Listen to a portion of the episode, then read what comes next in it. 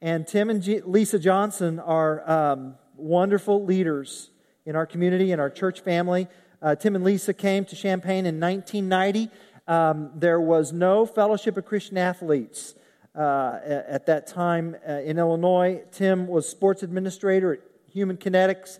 And in 1993, Tim became the first state director of uh, uh, Fellowship of Christian Athletes in Illinois. There's no staff, no board, no financial base. And today, uh, Tim is a regional vice president, uh, and Lisa's director of personnel. And uh, they oversee a five state region Illinois, Iowa, Missouri, Kansas, and uh, Nebraska. And they have 120 staff that they oversee.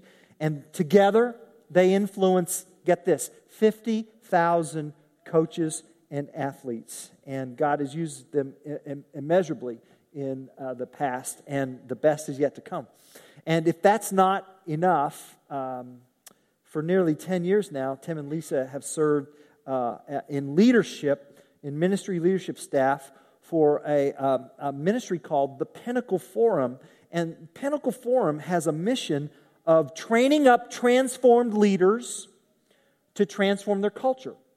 And this is done through small group forums uh, and through large group uh, breakfast forums, of which uh, Tim has invited me, and I'm delighted to be a part of. Uh, and all of this is to influence uh, culture. And uh, it's a tremendous ministry. And, um, and if that's not enough, um, Tim, for the last eight years, has served as the chairman of the board of the Stephens Family YMCA and it's a board of 16 leaders. So Tim leads a, a, a board of 16 leaders. And so you know, we've enjoyed our YMCA for the last five and a half years, but it took two and a half years of, of planning and praying and preparing uh, for what has, in my opinion, is one of the finest uh, YMCA facilities in, in the country. It's right here, a mile from this church campus. And it is a Christ centered YMCA, uh, where God's love is shared to all who come um, from all faiths uh, uh, Christians, Hindus, Jews, Muslims, and all races. And our baptism Sunday that we get uh, to enjoy at the YMCA, Tim helps make that possible. And uh, so, they, uh, Tim and Lisa have been members at Windsor Road for the last 15 years, and uh, so I've asked Tim to share a faith story about coaching and encouraging leaders and the importance of pouring your life into the lives of others. So let's welcome Brother Tim. Brother, thank you, man.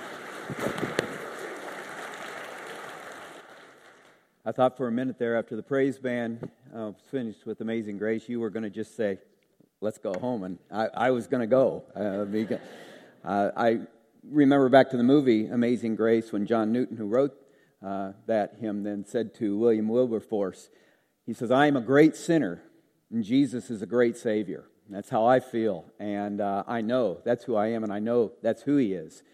Never underestimate the power and influence of a coach. That was my byline for many uh, years um, and on my emails. Uh, and uh, Paul certainly is a consummate coach. And I believe that uh, as Randy has been preaching on First Timothy, I've just been, you know, had in my mind Paul, the coach. And um, he uh, is basically saying to Timothy, um, uh, take a knee. I want to talk to you. And uh, a coach had a tremendous influence on my life at an early age. I had a lawnmower accident when I was not quite seven. My leg was cut off. An Eagle Scout saved my leg and my life, and they put it back on. And for eight years, I had eight operations. I was on crutches four months a, a year for in, throughout grade school and junior high. And the high school wrestling coach was also my PE teacher from first grade all the way through eighth grade. And uh, he never let me feel sorry for myself. He always told me I had what it took. Um, he uh, uh, wasn't necessarily PC. He would have me on my crutches race kids, and I would win, and then he'd get in, his, in their face and he'd say, You let a cripple beat, it, beat you. And, and I go, Yes, I'm that cripple. And uh, I mean, I just, it, Coach Dara um, spoke courage into my life, and one day I had to come back and tell him that I couldn't play high school football in a small farm town in Iowa where the wrestling coach was also the football coach. You just didn't not play football, and I was scared, and I told him, and he put his hand on my shoulder and he said, Timmy, as long as you wrestle, you'll be okay. and he turned a kid that was ready to go upside down, right side up. I committed my life to wrestling right there. I wrestled through high school and college. And I call that the power of the life changing power of well chosen words.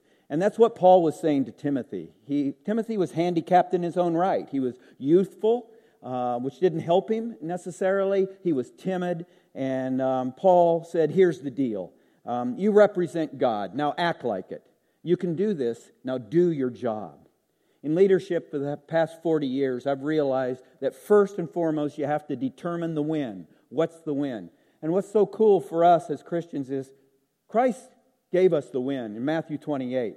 We know it as the Great Commission. I just call it the commission. It's all of our job to make disciples. He said, to make disciples. He said, I have authority over all heaven and all earth, and make disciples, baptizing them in the name of the Father, the Son, and the Holy Spirit. Teach them how to honor God.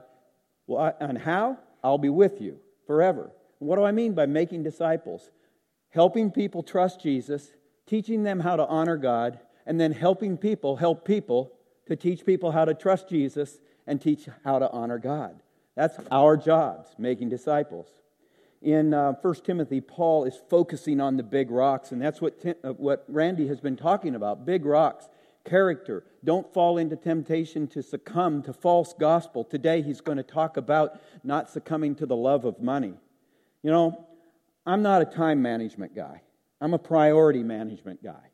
I'm not the smartest tool in the shed, but I know how to help my leaders prioritize. I assign time to what's important, what's most important. In FCA, the big rocks are the coaches.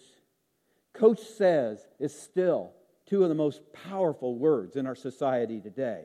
And when coach says what scripture says, now we're talking because sports, I'll get your attention here, sports does not build character. The only char- the character that counts is only built by relationship with Jesus Christ. Sports is just sports, but what a wonderful platform to do that. And the FCA compelling case. I tell people you should have a 30 second elevator speech when people say, What do you do? And here's ours God has basically been disinvited onto our campuses in our community the last 40 to 50 years. That's not good for our culture or our youth. FCA connects with arguably the greatest influencer of adolescence of our day, the coach. We train them up in what it means to be a coach for Christ, and we send them back out into their mission field, the locker room. We connect, we train, we send. That's what Paul was saying to Timothy. I want you to connect with these leaders. I want you to train them up in what it means to uh, be leaders for Christ, and I want you to send them back in to, to do their job. It's like Robbie and Liz Gwynn, who are members of our church here. That's what they do here um, with their staff, with the Fellowship of Christian Athletes. And for those of you who remember Kathy Weeson, she was a member of our church and for the past six years, she planted FCA at the Lake of the Ozarks. I asked her the other day, How many schools and coaches are you involved with? She has 27 schools. She has at least four to five relationships with coaches in every school, really making a difference. And then Paul is saying to Timothy, We're a team. I'll be here for you. And speaking of team, that's what Lisa and I are. Lisa and I were older in our lives when we trusted Jesus. We were discipled by a 65 year old oil man in Wichita, Kansas, with a ministry called Navigators. And they built the foundation for our marriage and our lives. And then, after never having thought one day in our life about going into full time Christian ministry, we were called to be in FCA. And as scared as we were, we were more fearful in not being obedient to what we knew God was calling us to. Paul said to Timothy, Wives should be women worthy of respect. That's Lisa. Why? Because she loves Jesus more than she loves me. And I am the recipient of a love out of the overflow of a deep and abiding relationship with Jesus. I mean, I never knew a person could feel this much love. And that's what happens when we have Jesus first. What a love. She's always praying, and she's always looking to make disciples, whether it's on you know, the plane or in a coffee shop. And when I think about this, I think about our own Brenda Tennell, who has poured her life into helping women through Bible studies in this church. And um, I'm just so thankful for Brenda knowing her job to make disciples now Lisa and many women in this um, congregation are making disciples from Monday to Saturday and not just sitting here listening and then not having it affect them the rest of the week. I also just found out between services, Brenda, that you and Lisa talked. Paul, in, by tradition, had a wrestler's build, I guess. His neck was big. He was about five foot seven, bent elbows, bent knees. That's what we all look like. And um, I'm fired up. I'm, I'm sure he was a wrestler. And so that's why he was able to say to Timothy, Do your job, don't waver on the truth. And finally, but like my pastor uh, from Wichita used to say, not immediately, um, like then, today, Satan's desensitizing spirit is meant to deceive. You know, whether it's God's design for marriage, sexual purity, sanctity of life, or the love of money, the most loving thing you can do, and we are to love with the, the love of Christ, but the most loving thing you can do is to know and share truth. And what is truth? John 17 17 says, Thy word is truth. That is what we are helping coaches and our society. Imagine them on the front line with today's um, what, what's going on in our schools and in, the, in this, this generation. They want to know how do we respond with truth, and we help them. And that is how we, as 16 member board at the YMCA, all followers of Christ, we want to communicate God's love to this community. Finally, Paul is a model for me for retirement. You know that verse in the Bible about retirement? There is none. And um, Paul kept writing, and Paul continued on. And Lisa and I want to finish strong in the third period of our leadership lives. Notice I didn't use fourth quarter football, it's overrated. You know, the, the third period of our life there is a wrestling uh, terminology.